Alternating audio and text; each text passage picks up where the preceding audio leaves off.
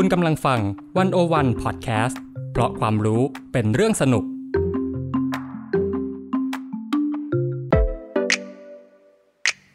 One O One In Focus เจาะไฮไลท์เด่น เศรษฐกิจสังคมการเมืองทั้งไทยและเทศ โดยกองบรรณาธิการ The One O One dot World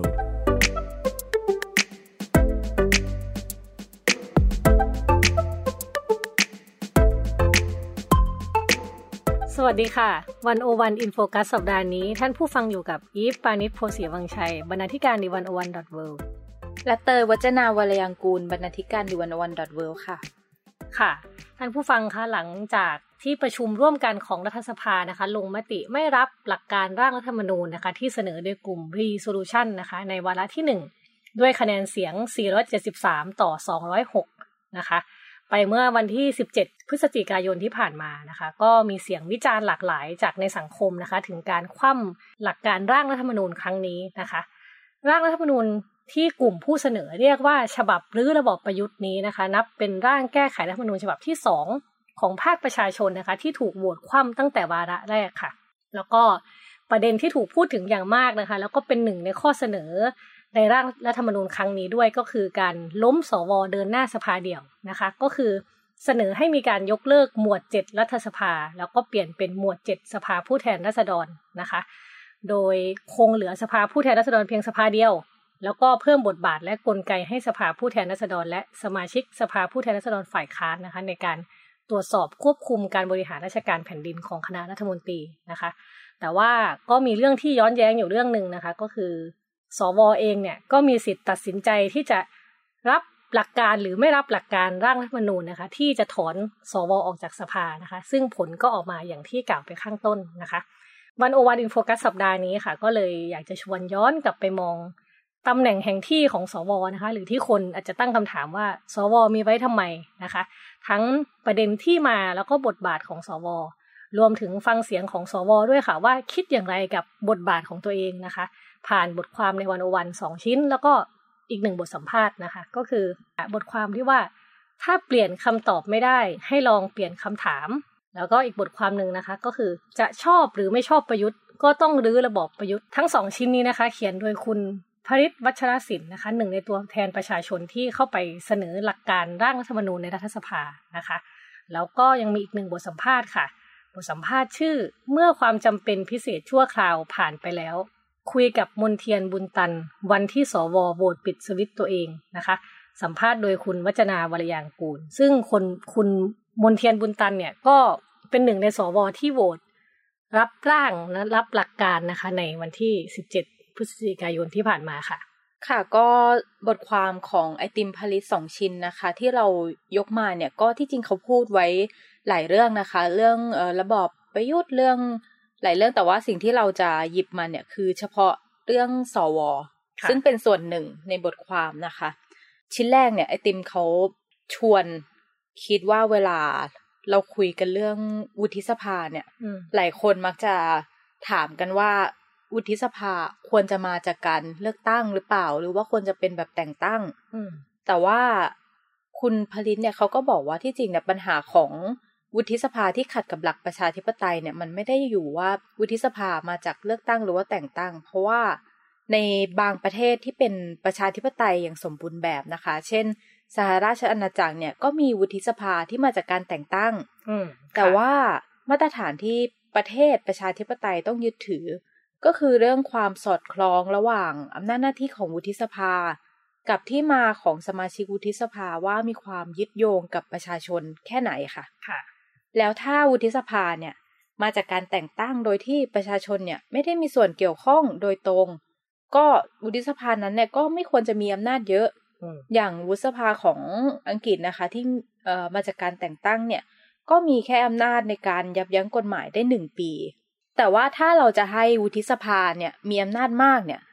สมาชิกเนี่ยก็ควรจะมาจากการเลือกตั้ง เพราะว่ามันจะต้องมีความยึดโยงกับประชาชนใช่ไหมคะ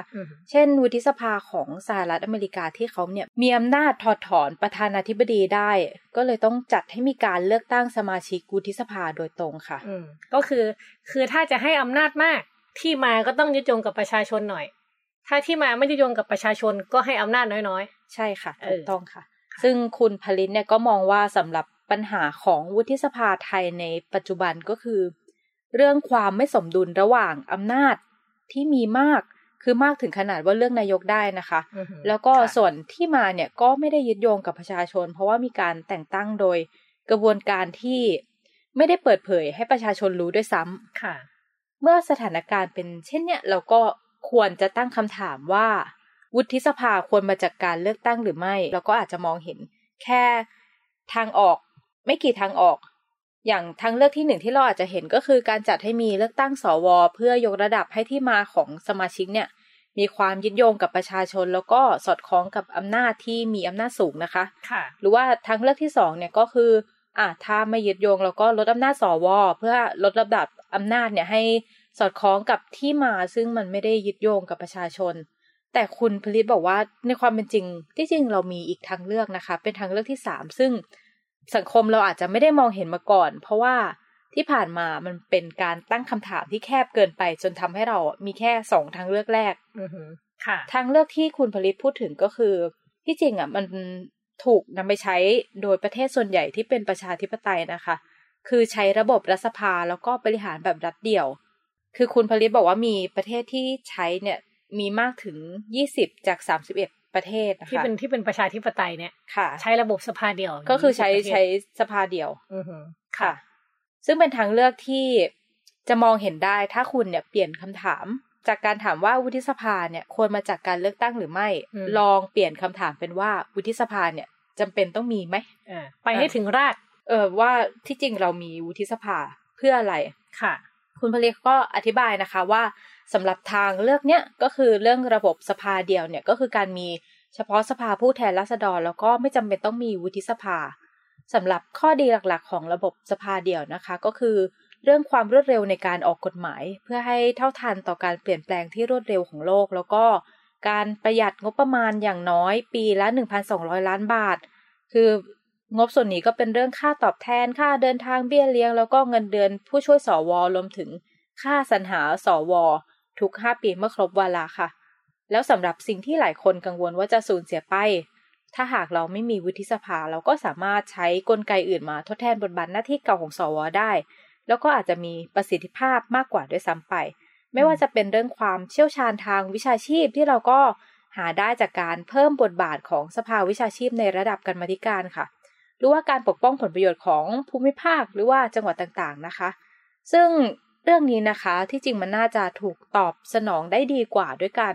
กระจายอำนาจให้ทุกจังหวัดเนี่ยมีผู้ว่าจากการเลือกตั้ง แล้วก็ให้ท้องถิ่นเนี่ยมีอำนาจมากขึ้นในการจัดการตนเอง หรือว่าสิ่งที่หลายคนกังวลนะคะ เรื่องการถ่วงดุลอำนาจที่มันน่าจะเข้มข้นแล้วก็เป็นกลางกว่า ในการถ้าเราหวังว่าจะพึ่งพิงบุคคล 250 คนนะคะถ้ามันอาจจะทำเรื่องการถ่วงดุลอำนาจได้เข้มข้นกว่านี้ ถ้าเราสามารถติดอาวุธ แล้วก็เครื่องมือในการตรวจสอบให้ประชาชนได้ เช่น เรื่องการเปิดเผยข้อมูลที่ละเอียดและละเอียดอ่อน การเพิ่มพื้นที่ให้สื่อสืบสวนสอบสวนทำงานอย่างเสรีในโลกสมัยใหม่ หรือว่าการคุ้มครองคนที่กล้าลุกขึ้นมา เปิดโปงคนทุจริต แต่พอเป็นแบบนี้นะ ก็จะมีอย่างที่สวเขาอภิปรายเขาให้เหตุผลว่าก็จะเกิดเผด็จการรัฐสภาไง สวต้องมาคานอำนาจไง คือถ้าเรามองมองสถานการณ์ปัจจุบันเราเราจะรู้ว่าเผด็จการรัฐสภาหน้าตามเป็นยังไงนะคะอืมก็มีบทความอีกชิ้นหนึ่งของคุณผลิตอืมที่จริงเรื่องจะชอบหรือไม่ชอบก็ต้องรื้อระบอบประยุทธ์ อันเนี้ยเขาพูดจะเรื่งชอบหรือไม่ชอบประยุทธ์ ก็ต้องรื้อระบอบประยุทธ์ ใช่ค่ะ อืมก็เขาพูดเรื่องระบอบประยุทธ์นะคะ แต่ว่าที่เราจะหยิบขึ้นมาเนี่ย คือเฉพาะเรื่องสวนะคะ ซึ่งคือคุณผลิตเขาไม่ได้มองโจมตีไปที่ตัวบุคคลคือพลเอกประยุทธ์จันทร์โอชานะคะ แต่ว่าเขาเรียกว่าระบอบประยุทธ์เนี่ยมันหมายถึงเรื่องโครงสร้างกลไกแล้วก็เครือข่ายที่พลเอกประยุทธ์กับพรรคพวกเนี่ยเขาสร้างขึ้นมาตลอดระยะเวลาเจ็ดปีตั้งแต่ทำรัฐประหาร อืม มันเป็นเหตุที่ทำให้เขากับอาจารย์ปิยบุตร ซึ่งเป็นผู้เสนอในนามของกลุ่ม resolution ที่ให้มีการแก้ไขร่างรัฐธรรมนูญน่ะก็เพื่อรื้อระบอบประยุทธ์นี้นะคะค่ะ ถ้าพูดถึงเรื่องเฉพาะเรื่องสวเนี่ยเขามองว่าสวเนี่ยเป็นหนึ่งในกลไกของระบอบประยุทธ์ที่ทำให้ประเทศไม่เป็นประชาธิปไตย แต่เป็นเผด็จการอำพรางอืมเพราะว่าถ้ามองตั้งแต่รัฐธรรมนูญฉบับ 2560 เนี่ยมันก็มีเนื้อหาที่ไม่สามารถเรียกได้ว่าเป็นประชาธิปไตยนะคะ เพราะว่าคือประชาธิปไตยอะมันหมายถึงการที่ประชาชนทุกคนอะมีหนึ่งสิทธิ์หนึ่งเสียงเท่าเทียมกันในการกำหนดอนาคตประเทศ แล้วก็เลือกผู้นำผ่านการเลือกตั้ง แต่ว่ามาตรา 272 ของรัฐธรรมนูญฉบับเนี้ยให้อำนาจสว ซึ่งสวเนี่ยก็ถูกแต่งตั้งมาจาก คอสชเนี่ยอืมให้สวซึ่งคอสชเป็นใครมาก่อนนะ ใครเป็นผู้นำคอสช ผู้ล้มล้าง ผู้ล้มล้างระบอบการปกครอง แล้วก็มีผู้นำคือพลเอกประยุทธ์จันทร์โอชา แล้วอ่าสวเนี่ยก็มีอำนาจมาเลือกนายกก็คือเลือกพลเอกประยุทธ์จันทร์โอชากลับมาอีกครั้ง เอาแบบฟังแบบโดยไม่ต้องอคติเลยนะ ฟังแบบมองจากดาวอังคารลงมาเลย มันยังไง มองจากดาวอังคารก็เห็น มันเออมันมันชอบทำยังไงกับกับสิ่งนี้ ก็คือพลเอกประยุทธ์ และและคณะคอสชเนี่ย ก็เลือกสว แล้วสว ก็เลือกพลเอกประยุทธ์ ขึ้นมาเป็นนายก ใช่ โอเค ก็ง่าย ๆ แค่นี้เอง โอเคค่ะอืมอะอะแล้วแล้วไอติมว่าว่ายังไงต่อ คือถ้าเทียบกันนะเอ่อสวเนี่ยเขามีอำนาจเรื่องนายกร่วมกับสสห้าร้อยที่นั่งใช่ไหมค่ะ ซึ่งสสเนี่ยมาจากการเลือกตั้งของประชาชน38ล้านคนที่เขาไปเลือกตั้งใช่ไหม ถ้าคิดตามแบบคณิตศาสตร์เลยนะคะ ประชาชนหนึ่งคนเนี่ยที่เลือกสสเข้าไปนะคะ จะถือว่าเขาเนี่ยมีอำนาจกำหนดตัวนายกแค่0.000017เปอร์เซ็นต์อืมขณะที่คอสชนะคะ ซึ่งเป็นคนเลือกสวนะคะ จะถือว่ามีอำนาจถึง33เปอร์เซ็นซึ่งก็หมายความว่าประชาชนเนี่ยต้องรวมกันให้ได้ถึง19ล้านคน จึงจะมีอำนาจเท่ากับคอสชทำไมมันเศร้าจังเลยตัวเลข ทศนิยมจะเลขศูนย์สี่ตัวอยู่ศูข้างหนลัย์งจุดศูนย์ศูนย์ศูนย์ศูนย์หนึ่งอย่าเรียกว่าเปอร์เซ็นต์เลย อย่าเรียกว่าน้อยนิดเปอร์เซ็นต์อย่าเรียกว่าอำนาจเลยแบบนี้ ค่ะ แล้แล้ววโอเคอย่างค่ะอย่างนี้แล้วยังไงอีกมีมีอย่างอื่นคืออีกไหมนอกจากมาตรานี้นะคะอืมรัฐธรรมนูญเนี่ยก็ยังขยายอำนาจให้กับสามองค์กรหรือว่ากลไกทางการเมืองนะคะ ที่ไม่ได้มาจากการเลือกตั้งหรือว่าไม่ได้มีการมีส่วนร่วมของประชาชนค่ะอืมมีอะไรบ้าง กลไกที่หนึ่งก็คือวุฒิสภาที่เราพูดกันนะคะ เพราะว่าถ้าเราสามารถตัดอำนาจสวในการเลือกนายกออกไปนะคะ วุฒิสภาเนี่ยก็ยังคงมีอำนาจที่สูงมากเมื่อเทียบกับสถานะที่ไม่ยึดโยงกับประชาชน เพราะว่าไม่มาจากการแต่งตั้ง ไม่ว่าจะเป็นอำนาจในการร่วมโหวตกฎหมายปฏิรูปประเทศอืมอำนาจในการขัดขวางการแก้ไขรัฐธรรมนูญ แล้วก็อำนาจในการรับรองแต่งตั้งตุลาการศาลรัฐธรรมนูญ แล้วก็กรรมการองค์กรอิสระทุกคนอ่าฮะค่ะ แต่หลายคนก็มักโต้แย้งนะคะ ว่าวุฒิสภาบางแห่งเนี่ยก็มีอำนาจสูง เช่น สวสหรัฐที่สามารถถอดถอนประธานาธิบดีได้หรือว่าวุฒิสภาบางแห่งในประเทศที่เป็นประชาธิปไตยนะคะ ก็มาจากการแต่งตั้ง เช่น สวสหราชอาณาจักร แต่ว่าสิ่งที่ทำให้วุฒิสภาเหล่านั้นมีความเป็นประชาธิปไตย ขณะที่วุฒิสภาของไทยไม่มีคุณสมบัตินั้น เพราะว่าความเป็นประชาธิปไตยของวุฒิสภาวัดจากอำนาจที่พวกเขามีว่าสอดคล้องกับที่มาหรือไม่ ซึ่ง ที่เราพูดกันไปตอนต้นแล้วนะคะอืมว่าถ้ามีอำนาจเยอะเนี่ยก็ควรมาจากการเลือกตั้ง แต่ว่าถ้ามีอำนาจน้อยเนี่ยก็อาจจะมาจากการแต่งตั้งได้อือฮึค่ะ แต่ว่าถ้าเรากลับมาดูที่ประเทศไทยนะคะ ก็คือทุกอย่างเนี่ยมันกลับตาลปัดกันอย่างที่บอกไป เพราะว่าสวเราเนี่ยมีอำนาจสูงมาก แต่ว่าที่มาเนี่ยคือมาจากการแต่งตั้งค่ะ อืมโอเค เมื่อกี้เห็นกลไกที่หนึ่งไปแล้วก็คือวุฒิสภาใช่ไหมแล้วกลไกที่สอง คืออะไรคะกลไกที่สองเนี่ยก็คือสารรัฐธรรมนูญแล้วก็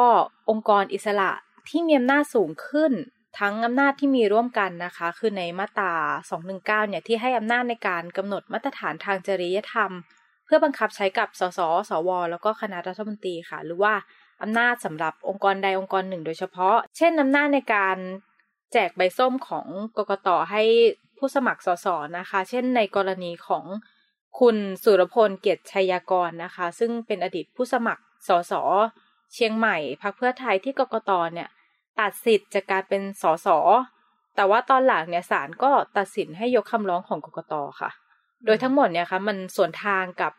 ที่มาที่มีความยึดโยงกับประชาชนน้อยลง ไม่ว่าจะเป็นกระบวนการรับรอง ที่ในอดีตเนี่ยเคยมีสวที่มาจากการเลือกตั้งเข้ามามีส่วนร่วม หรือว่ากระบวนการสรรหาที่เคยมีตัวแทนของภาควิชาการร่วมด้วยค่ะ อืมค่ะก็จะเห็นว่าสารรัฐธรรมนูญกับองค์กรอิสระเนี่ย มีอำนาจในการตัดสินอะไรหลายอย่างที่ส่งผลสำคัญต่อต่อการเมือง คือมีอำนาจเยอะมาก แต่ว่าเราก็ต้องตั้งคำถามถึงเรื่องที่มาว่าค่ะมีที่มายังไง มีการคัดสรรยังไงค่ะ ค่ะ ถ้าพูดถึงกลไกที่สามเนี่ยก็คือเรื่องยุทธศาสตร์ชาติ 20 ปี แล้วก็แผนปฏิรูปประเทศ ซึ่งก็ถือว่ามีสถานะเป็นกฎหมายนะคะ แล้วก็ทำให้นโยบายเนี่ย ไม่ใช่เรื่องที่ประชาชนน่ะจะเป็นคนเลือกจากข้อเสนอต่างๆ ของแต่ละพรรคการเมืองในเวทีเลือกตั้งนะคะ แต่ว่ามันถูกกำหนดไว้แล้วโดยคณะกรรมการที่คอสชแต่งตั้ง แล้วก็เป็นการล็อกให้ประเทศเนี่ยต้องเดินไปตามยุทธศาสตร์ชาติ ถ้ามีนโยบายอะไรใหม่ ๆ ที่คิดค้นขึ้นมานอกเหนือจากนี้ก็อาจจะไม่ได้ถูกดำเนินการ แม้ว่ามันจะเป็นประโยชน์ต่อประชาชนหรือว่าได้รับการสนับสนุนจากประชาชนทั่วประเทศก็ตามค่ะ กลายเป็นว่าพรรคอื่นไม่ต้องคิดนโยบายแล้ว เพราะเขาเรามีมีมาให้แล้วมียุทธศาสตร์ชาติมีคน20คิดมาให้แล้ว แต่ได้ก็มีคนแซวว่า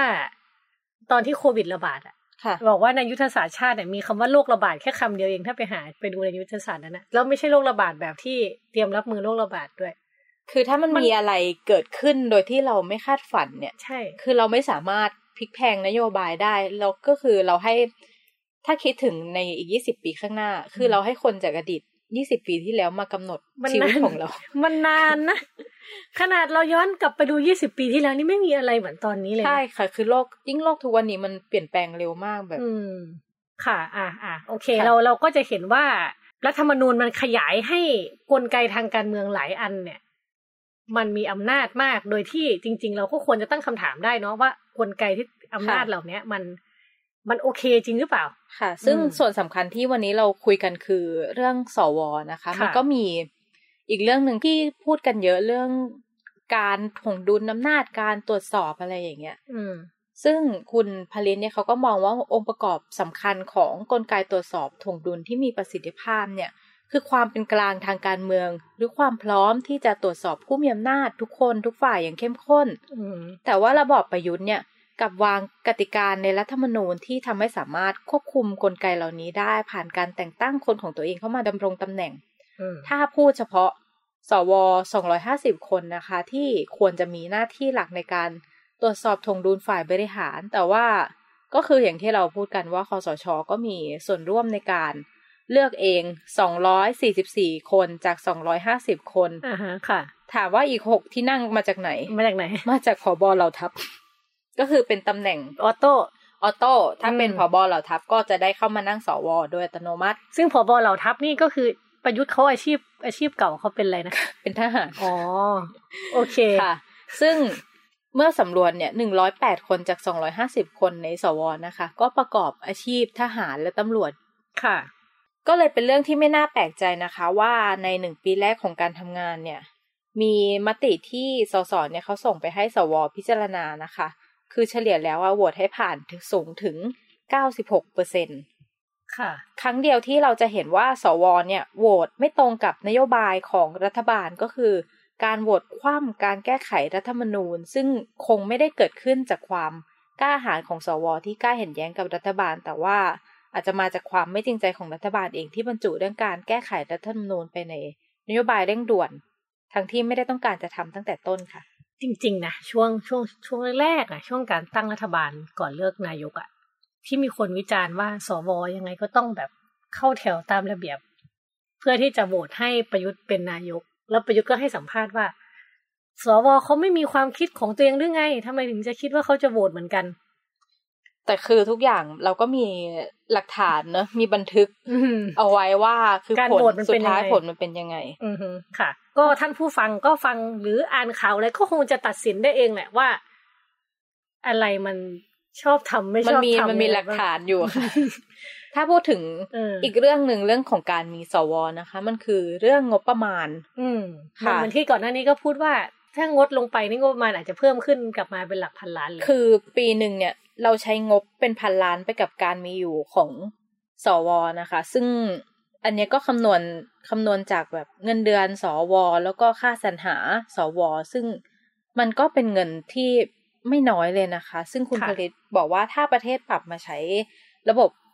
สภาเดียวเนี่ย งบส่วนเนี้ยก็มันสามารถเอาไปจัดสรรเป็นสวัสดิการให้ประชาชนเพิ่มเติมได้ คือถ้าเปรียบเทียบกันนะคะ คุณผลิตบอกว่าถ้ายุบสวเนี่ยจะทำให้เพิ่มงบอาหารให้เด็กนักเรียน ในแต่ละปีเนี่ยได้ถึงวันละ 2-3 บาทต่อคนต่อวัน ซึ่งการใช้งบปีละเป็นพันล้านที่เราใช้กันอยู่ ทุกวันเนี้ยค่ะ คือเราก็ต้องมาตั้งคำถามว่ามันคุ้มค่ากับการมีสวหรือไม่ อืมเมื่อเทียบกับการทำหน้าที่แล้วนะคะ ซึ่งทั้งหมดเนี่ยก็เป็นเหตุผลที่นำมาสู่ข้อเสนอเรื่องการแก้ไขรัฐธรรมนูญของกลุ่ม resolution นะคะ เรื่องการลงวุฒิสภาแล้วก็ เดินหน้าสภาเดียวค่ะ ซึ่งตอนนี้ข้อเสนอนี้มันก็ถูกตีตกไปแล้ว ค่ะค่ะ ด้วยคะแนนเสียงของสวเองด้วยจำนวนมาก ใช่ค่ะ คือก็ทั้งสสทั้งสวนะแต่ว่าแต่เอาที่เราเห็นว่าสวก็โหวตไปในทิศทางเดียวกันแบบคือมันก็น่าตั้งคำถามนะคะ ว่าอืมคือมันมีข้อเสนอเรื่องการยกเลิกสวแล้วคนเป็นสวเองอะ่ะเขาก็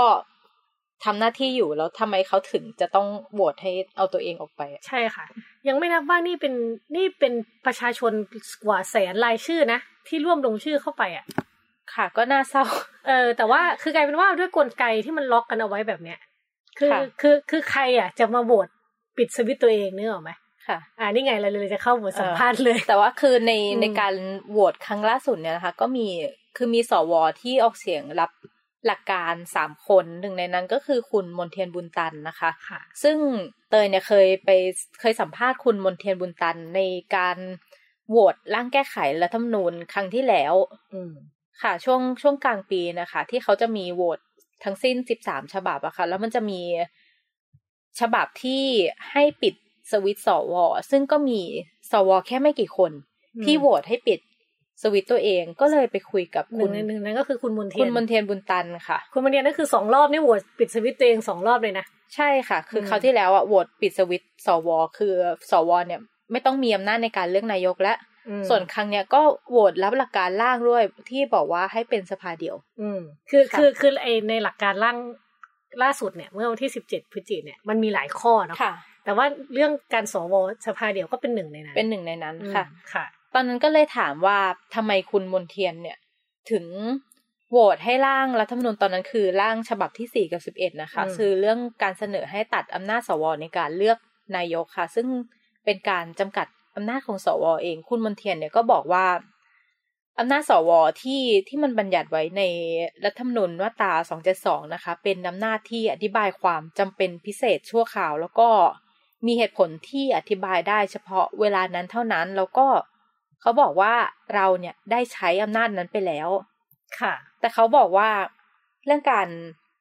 โหวตนายกนะคะ ว่าสวเนี่ยไม่ได้เป็นบ่อกเกิดของอำนาจในการเลือกนายก แต่ว่าจำนวนที่ชี้ขาดจริง ๆ คือเสียงข้างมากในสภาผู้แทน ซึ่งสวเนี่ยเป็นเพียงตัวเสริม เพราะถ้าเสียงในสภาผู้แทนไม่เพียงพอต่อให้ได้รับความเห็นชอบจากสวการบริหารราชการแผ่นดินก็คงไม่เป็นไปโดยง่าย ซึ่งเขาก็มองว่าเอ่อเรื่องหลักการการให้อำนาจสวโหวตนายกมันก็เป็นไปตาม บทเฉพาะการแล้วมันก็ผ่านไปแล้วเขาตอนนั้นเขาก็เลยเห็นด้วยในการโหวตปิดสวิตช์สวนะคะ ค่ะ แต่ว่าจริง ๆ นิดนึงเนาะอ่าเรื่องที่บอกว่าสอสอคะแนนเกินอยู่แล้วเนี่ย มันมีเทคนิคทางการเมืองจำนวนมากที่ทำให้เกิดผลลัพธ์แบบนั้นเนาะถ้าใช่ถ้าถ้าค่ะเราจะคุยที่รายละเอียดจริง ๆ นะคะค่ะแต่ว่าโอเค ถ้าเกิด อันนี้ก็เป็นความเห็นของคุณอืมมนเทียนนะคะ ค่ะ แต่ว่าตอนนั้นน่ะก็น่าสนใจมีเรื่องหนึ่งน่าสนใจ เขาอภิปรายไว้ในสภา ว่าเขาเนี่ยไม่เห็นด้วยกับการร่างรัฐธรรมนูญใหม่ทั้งฉบับ คุณมนเทียนเขาให้เหตุผลว่าคือถ้าถ้าเราจะเอาความเห็นโดยที่ไม่ได้คำนึงถึงปัจจัยแวดล้อม แล้วก็ปัจจัยพื้นฐานทางการเมืองก็ทำตามใจได้เลย ใครอืมอยากจะร่างอะไรก็ร่างเลย ซึ่งเขาเขานิยามตัวเองว่าเขาเป็นคนที่เสรีนิยม แต่ว่าเขาบอกว่าเราเนี่ยต้องคำนึงถึงความเป็นจริงทางการเมือง ดูสภาพแวดล้อมแล้วก็ปัจจัยพื้นฐานทางการเมืองไทย ซึ่งจะเห็นว่าการร่างรัฐธรรมนูญใหม่แต่ละครั้งเนี่ยคณะผู้ร่างหรือว่าผู้ที่มีอำนาจอยู่ข้างหลังคณะผู้ร่างเนี่ยคือไม่ว่าจะมาจากการเลือกตั้ง หรือว่ามาจากการยึดอำนาจเนี่ยก็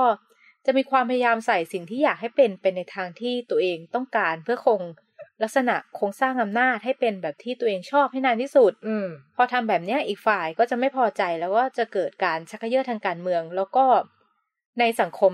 ที่มีความอดทนต่อความล่าช้าต่ำแบบสังคมไทยเนี่ยก็ยังไม่พร้อมที่จะยอมรับความเปลี่ยนแปลงตามกติกา ก็จะเรียกหาการล้มกระดานแล้วก็วงจรอุบาทที่เราหวาดกลัวกันก็จะกลับมา ซึ่งก็คือการรัฐประหารนะคะ ค่ะ ซึ่งเขาบอกว่าการจะก่อให้เกิด การเห็นพ้องต้องกันแบบไม่มีใครโต้แย้งอะ่ะ มันไม่ใช่เรื่องง่าย มันก็เลยมักจะมีอำนาจพิเศษที่ทำให้เกิดการสถาปนารัฐธรรมนูญในลักษณะสุดโต่งแล้วมันก็ไม่ควรจะเกิดบ่อย เพราะว่าถ้าเกิดบ่อยเนี่ย เราจะมองว่าการเขียนรัฐธรรมนูญใหม่ เป็นยาสามัญประจำบ้านอืมซึ่งเขาคุณมนเทียนบอกว่าไม่ต่างอะไรจากการทำรัฐประหาร หรือสิ่งที่เราพูดว่าเป็นเผด็จการรัฐสภา คือใครอยากได้อะไรก็ใส่เข้าไปเต็มที่ โดยไม่ต้องคำนึงถึงอีกฝ่ายที่เห็นต่าง ค่ะ แต่เขาบอกว่าถ้าพูดในเชิงหลักการเลย อันเมื่อกี้พูดถึงความเป็นจริงทางการเมืองอือหือถ้าพูดในเชิงหลักการเนี่ย เขาอะไม่ได้มีปัญหาที่จะเขียนใหม่ ทั้งฉบับ เพราะว่ากฎหมายทุกฉบับเนี่ยก็เขียนโดยมนุษย์ย่อมมีการเปลี่ยนแปลงได้ อืมแต่เขามองว่าความเป็นจริงทางการเมืองอะมันมีหลายฝักหลายฝ่าย คือตราบใดที่เรายังไม่สามารถหาความเห็นพ้องต้องกันได้การสวิงแบบสุดโต่ง ก็จะถูกสวิงกลับแบบสุดโต่งเช่นกันอืมจริงๆท่อนที่บอกว่ากฎหมายทุกฉบับเขียนโดยมนุษย์ย่อมเปลี่ยนแปลงได้นี่น่าสนใจนะคะ คือมันเพก็ราะว่าเป็นหลักการเนาะใช่ใช่ค่ะคือ คือหลายคนเนี่ยจะชอบบอกว่ากฎหมายเขียนไว้ยังไงเราก็ต้องเชื่อตามนั้นอะไรแบบเนี้ยค่ะซึ่งเราอย่าลืมว่านี่ก็เป็นสิ่งที่เราคิดกันขึ้นมาทั้งนั้นนะคะ คือคือถ้าถ้ามันหาจุดพ้องต้องกันได้เหมือนที่คุณมุนเทียนว่านะค่ะ ทุกอย่างมันก็เปลี่ยนแปลงได้เสมอนะคะค่ะโอเค แต่แต่ทีนี้เอ่อคุณมุนเทียนก็บอกว่าไม่ควรร่างใหม่ทั้งฉบับอืมเขามีข้อกังวลอะไรก็อย่างเป็นพิเศษอย่างไหมเมื่อกี้ที่เขาบอกอืมนะคะ เรื่องการสวิงกลับอย่างสุดโต่งคือกังวลว่าถ้าทำไปแล้วอะ จะมีสิทธิ์โดนล้มกระดานได้อืมเพราะว่าเขาบอกว่าถ้า มันมีการลุกคืบโดยไม่เปิดโอกาสให้มีการต่อรองในเชิงอำนาจเลย ก็จะมีกระแสตีโต้กลับทุกครั้งไป ซึ่งมันเป็นข้อเท็จจริงทางการเมืองที่น่ากลัว คือคุณมนเทียนเนี่ยเขาก็ชื่นชมรัฐธรรมนูญ ฉบับปี 2540 นะคะ แต่ว่ารัฐธรรมนูญปี 40นะมันก็มีจุดอ่อน ซึ่งเขาก็เห็นด้วยกับหลายคนว่าถ้าแก้จุดอ่อนนั้นได้อะการเมืองเราก็จะเดินต่อได้แล้วก็จะไม่มีการล้มกระดาน ตอนนี้เราก็อาจจะมีการเลือกตั้งกันทุกสี่ปี ฝ่ายบริหารก็คงเข้มเข้มแข็งเหมือนเดิม แล้วก็ฝ่ายตรวจสอบไม่ถูกแทรกแซงแต่เขาบอกว่า มันเป็นไปไม่ได้ เพราะว่าประวัติศาสตร์อะ มันเกิดขึ้นแล้วมันผ่านมาแล้วค่ะ แล้วพอมันเกิดขึ้นเนี่ยก็มีฝ่ายที่ล้มกระดานที่จะสวิงรัฐธรรมนูญให้ไปอีกทางหนึ่ง ซึ่งก็อย่างที่เราเห็นนะคะ ซึ่งก็นำมาสู่รัฐธรรมนูญปี50แล้วก็นำมาสู่เหตุการณ์ทางการเมืองหลาย ๆ อย่างนะคะ แล้วพอถาม คุณมนเทียนเนี่ยว่า คิดยังไงที่สังคมเขามองว่า สวเนี่ย กลายเป็นเงื่อนไขสำคัญที่ทำให้แก้รัฐธรรมนูญไม่ได้อ่าเพราะอย่างที่เราบอกว่าขนาดว่าเป็นร่างที่มีประชาชนยื่นเข้ามา สวก็ไม่โหวตให้ อือหือค่ะอ่าคุณมุนเทียนว่าไง เขาบอกว่าก็ก็ธรรมดาสังคมมีสิทธิ์ที่จะคิดแบบนั้นได้ คือเหมือนในยุคหนึ่งที่รัฐธรรมนูญเนี่ยออกแบบให้พรรคการเมืองใดพรรคการเมืองหนึ่งสามารถ มีเสียงข้างมากแบบท่วมท้น สังคมรู้สึกอึดอัดขัดใจกับสิ่งเหล่านั้น เขาก็อาจจะมองว่านั่นคือเผด็จการรัฐสภา ซึ่งโดยส่วนตัวเนี่ยคุณมนเทียนเขาไม่สมาทานคำว่าเผด็จการรัฐสภานะคะ แต่ว่าค่ะสังคมเนี่ยก็มีสิทธิ์ที่จะคิดได้ โดยเฉพาะอย่างยิ่งที่สังคมคิดว่าความเห็นของเขาไม่มีความหมายอะไรเลย เมื่อผู้มีอำนาจเนี่ยเล่นการเมืองแบบพับสนาม อะไรที่เกินความพอดี สวิงไปอีกฟากอย่างมากมายมหาศาลเนี่ย ก็จะก่อให้เกิดความกดดันแล้วก็กระแสตีโต้กลับ คล้ายกันก็สังคมเนี่ยก็อาจมองว่าสวเป็นเงื่อนไข ซึ่งก็มีสิทธิ์คิดได้ แต่ว่าสวหลายท่านก็มองว่าเขาไม่ได้เป็นเงื่อนไข ถ้าเสียงข้างมากในสภาผู้แทนราษฎรว่ายังไง สวจะไปทำอะไรได้เขาก็มองว่าสวทำอะไรไม่ได้อยู่แล้ว อืมอืมค่ะ อันนี้ก็เป็นสนใจความเห็นค่ะ อ่าอ่าอ่าค่ะแล้วเราเนี่ยก็เลย ชวนคุณมนเทียนบอกว่าถ้าให้ลองออกออกแบบสวในอนาคตคิดว่าสวเนี่ยคุณมีหน้าตายังไงอือหือคือคุณมนเทียนเขาก็เสนอว่าสสวเนี่ยน่าจะใช้การเลือกตั้ง โดยใช้ประเทศไทยทั้งประเทศเนี่ย เป็นเขตคล้ายปาร์ตี้ลิสต์ของพรรคการเมือง ค่ะ แต่ว่าไม่ได้แบ่งตามพรรคให้ไปแบ่งตามกลุ่มประชากร คือเขาเน้นว่าเป็นการแบ่งตามกลุ่มประชากรนะคะ เพราะว่าไม่ได้แบ่งตามสาขาอาชีพ เพราะว่าเขามองว่ามันไม่ได้มีเฉพาะตัวแปรเรื่องอาชีพ แต่ว่ามีตัวแปรเรื่องอื่น เช่น กลุ่มประชากรเนี่ยอาจจำแนกโดยอาชีพ พื้นฐานทางสังคมหรือหรือว่ากลุ่มชาติพันธุ์นะคะ ส่วนข้อเสนอเรื่องสภาเดียวเนี่ย ที่จริงคุณมนเทียนเขาบอกว่าเขาไม่ขัดข้อง แต่เชื่อว่ามีคนอีกเป็นจำนวนมากที่ไม่เอาด้วย เพราะฉะนั้นถ้าเรายังจำเป็นจะต้องมีสองสภา ก็อยากให้เราพิจารณาลักษณะ สวที่มาจากกลุ่มประชากรที่หลากหลาย อาจได้รับการเสนอชื่อหรือว่าสมัครเข้าไป แล้วก็มีบัญชีรายชื่อตามกลุ่มประชากร โดยใช้คนไทยทั้งประเทศเลือกเป็นเขตเดียวไปเลยอืมส่วนเรื่องอำนาจหน้าที่ของสวเนี่ยก็เถียงกันได้เขาไม่ค่อยติดใจเท่าไหร่ แต่ว่าเรื่องการยอมรับเรื่องความเป็นกลางไม่อยู่บนฐานคะแนนเดียวกัน หรือว่าระบบเครือข่าย อุปถัมภ์เดียวกันกับสสเนี่ย เป็นเรื่องสำคัญที่ควรจะต้องคิดกันค่ะ อ่าก็คือฟังดูแล้วเนี่ย มันคือเรื่องความหลากหลายแหละ คือถ้าคุณจะมีอำนาจคุณก็ถ้าเกิดเลือกตั้งมา แล้วก็ต้องเป็นกลุ่มที่หลากหลายด้วยค่ะ แล้วก็เลือกโดยคนที่หลากหลายด้วย ซึ่งก็มาจากการเลือกไม่ได้มาจากการแต่งตั้แต่งงตั้งอืมของกลุ่มใดกลุ่มหนึ่ง แต่ว่าที่น่าสนใจก็คือที่ ที่คุณมนเทียนเขาเขาก็เป็นสวเนาะเขาบอกว่าส่วนตัวเขาไม่ได้ขัดข้องเรื่องสภาเดี่ยว ซึ่งมันก็เห็นได้จากการที่เขาโหวตครั้งนี้นะคะ อืมตอนนั้นก็ถามเหมือนกันว่าแบบอืมคุณเป็นสวแต่ว่าไม่ขัดข้อง ถ้าจะมีสภาเดี่ยวเขาตอบว่า คือมันก็มีหลายประเทศที่มีสภาเดี่ยว ก็ไม่ได้มีปัญหาอะไร แต่ว่าเขาบอกว่าต้องยอมรับว่าถ้าเราคิดอย่างนั้นก็จะมีคนอีกหลายล้านคนออกมาบอกว่าเฮ้ยทำได้ยังไงอืม ซึ่งส่วนตัวเขาอะรับได้ถ้ามีสภาเดี่ยวไม่มีปัญหา แต่ว่าไม่เชื่อว่าจะเป็นไปได้ในสังคมไทยณขณะนี้ คุณมนเทียนก็เลยยังเสนอระบบสองสภาอยู่ ซึ่งในระบบสองสภาเนี้ย สวควรจะได้รับการยอมรับในระดับประเทศ ไม่ใช่ระดับเขตระดับจังหวัดไม่เหมือนกับสสแล้วก็บทบาทหน้าที่สวไม่ควรยึดโยงกับเขตใดเขตหนึ่ง เพราะว่าเรามี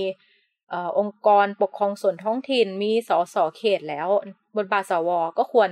ชัดเจนไปเลยว่าเป็นบทบาทระดับประเทศ แล้วก็สะท้อนความหลากหลายของกลุ่มประชากร ก็ชัดเจนนะคะ ทั้งเรื่องที่มาบทบาทหน้าที่อำนาจความสำคัญต่างเอาจริงถ้าให้ถ้าให้ลองตีความนะคะ จากอืมการพูดคุยมา ในเชิงหลักการอะ คุณมันเทียนเขาบอกว่าทำได้นะ เห็นด้วยก็ไม่ได้เห็นว่ามันมีปัญหาเท่าไหร่ แต่สิ่งที่เขาติงอะ เขาพูดว่าเรื่องความเป็นจริงทางการเมืองๆอืมว่าถ้าเสนอไปแบบเนี้ยคนอีกฝ่ายก็ไม่ยอมอยู่แล้ว อือหือค่ะค่ะ ซึ่งมันก็ปรากฏมาในที่เราเห็นเรื่องการโหวตร่างรัฐธรรมนูญครั้งที่ผ่านมานะคะอืมแล้วก็แต่ว่าที่น่าสนใจก็คือ ความเห็นของสวหลาย ๆ ท่านที่เป็นเสียงอีกฝั่งอย่างสุดโต่งซึ่งก็น่ากังวล อยู่เหมือนกันนะคะ เช่นวิธีคิดเรื่องการจะต้องดำรงคงอยู่ของตำแหน่งสวหรือว่าการเอ่อกล่าวหาคนอื่น เรื่องการล้มล้างการเนรคุณแผ่นในดินรคุณแผ่นดินอย่างนี้ค่ะอืมซึ่งซึ่งก็น่าน่าเสียใจแล้วก็น่ากังวลนะคะ เพราะว่าอย่างตัวร่างรัฐธรรมนูญที่เรายื่นไปที่เราบอกว่าที่จริงมันมันไม่ใช่ร่างของอาจารย์ปิยบุตรม หรือว่าร่างของไอติมเนาะที่จริงมันมาจากการร่วมลงชื่อของประชาชนเป็นแสนกว่าคนอะใช่ค่ะ แล้วร่วมลงชื่อนี่ต้องมีเอกสารเซ็นนู่นนี่นะมันไม่ได้ว่าง่ายๆนะค่ะหมายถึงว่ามันผ่านกระบวนการอะไรจำนวนมาก แล้วก็ถ้าเกิดเราจะบอกว่าทำแบบนี้อีกคนก็ไม่พอใจ อีกฝ่ายก็ไม่พอใจ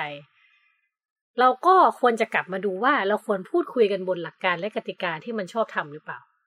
ใช่คือค่ะคือแน่นอนว่าไม่มีทางที่ใครจะคิดเหมือนกันนะคะ แต่ปัญหาของมันก็คือว่า เออ เราอยู่บนกติกาเดียวกันหรือเปล่าตอนนี้ ค่ะ หรือว่าบางเหตุผลที่เขาหยิบยกกันในสภาเนี่ยเขาก็บอกว่า โอ๊ยประชาชนรับไม่ได้หรอกหรือว่าอะไรอย่างเงี้ย ที่จริงมันก็มีข้อเสนอว่าอ้าวคุณก็ทำประชามติสิไปถามประชาชนจริง ๆ ว่าที่จริงอะเขาเอาไหมค่ะค่ะ ซึ่งอ่ามัมันก็เป็นมันก็เป็นวิธีทางที่เราสามารถทำได้ ถ้ามันผ่านในวาระแรกนะคะ ผ่านไปแต่ว่า คือตอนเนี้ยมันถูกปิดประตูทั้งหมดแล้วอืม ไม่แต่เขาก็จะอ้างว่ารัฐธรรมนูญ60 นี่ก็ทำประชามติมาแล้วนะ ก็ว่ากันไป อ่า แต่ว่าแต่ว่าตอนทำประชามติรัฐธรรมนูล60 มันถูกตั้งคำถามเยอะเรื่องกระบวนการค่ะ เพราะว่าตอนนั้นก็มีคนจำนวนมากถูกจับ เพราะว่าเรื่องการออกมาพูดเรื่องการทำประชามติเนี่ยอืมว่า เออมันมีข้อเสียยังไง ถ้าจะโหวตรับอืมก็โดนจับกันไป ซึ่งมันไม่อาจเรียกได้ว่าเป็นประชามติที่มัน ยุติธรรมที่มันแฟร์พอ อืมค่ะ แล้วก็ชวนย้อนกลับไปนิดหนึ่งในตอนนั้นที่มีการหาเสียงว่ารัฐธรรมนูญ 60 เนี่ยเป็นรัฐธรรมนูญฉบับปราบโกงเนอะเวลาก็ผ่านพ้นมาหลายปีแล้วเราลองกลับไปดูบางทีว่า มันปราบโกงจริงหรือเปล่านะคะ ค่ะ ก็มันก็มีหลายเรื่องราวในรัฐบาลนี้เนาะที่ถูกตั้งคำถาม แต่ว่าคำถามสำคัญที่อยากจะชวนคิดกันคือ เรื่องอำนาจของประชาชนนะคะ ที่เราบอกว่าร่างร่างรัฐธรรมนูญที่มาจากฉบับประชาชน มันถูกตีตกไปทั้งสองครั้ง ค่ะคำถามก็คือการวิธีการตัดสินอำนาจที่ใช้การคิดแทนประชาชน โดยเฉพาะจากสวที่มาจากการแต่งตั้งของคอสช เนี่ย มันมีความชอบธรรมแค่ไหนแล้วประชาชนเราเนี่ยสามารถใช้อำนาจผ่านตรงไหนได้ แล้วมันก็ชวน คิดไปถึงตำแหน่งแห่งที่ของสวอย่างที่เราคุยกันวันนี้นะคะ ว่าที่จริงเนี่ย สวควรจะมีหน้าที่ยังไง ควรมีที่มาแบบไหน หรือว่ากระทั่งว่าสวเนี่ย ควรจะมีอยู่หรือเปล่าค่ะ อืมค่ะ โอเคค่ะ ก็วันนี้น่าจะประมาณนี้นะคะ คิดถึงตัวเลข 0.00017%ที่เรามีอำนาจในการเลือกนายก แล้วก็การมีอะไรให้ขบคิดกันอีกเยอะค่ะ วันนี้ก็ขอบคุณท่านผู้ฟังนะคะ ที่อยู่ด้วยกันจนจบรายการวันนี้อีฟปานิชโพเสียวังชัย ค่ะ เตยวัจนาวรยังกูลค่ะ เราต้องลาไปก่อน สวัสดีค่ะ สวัสดีค่ะ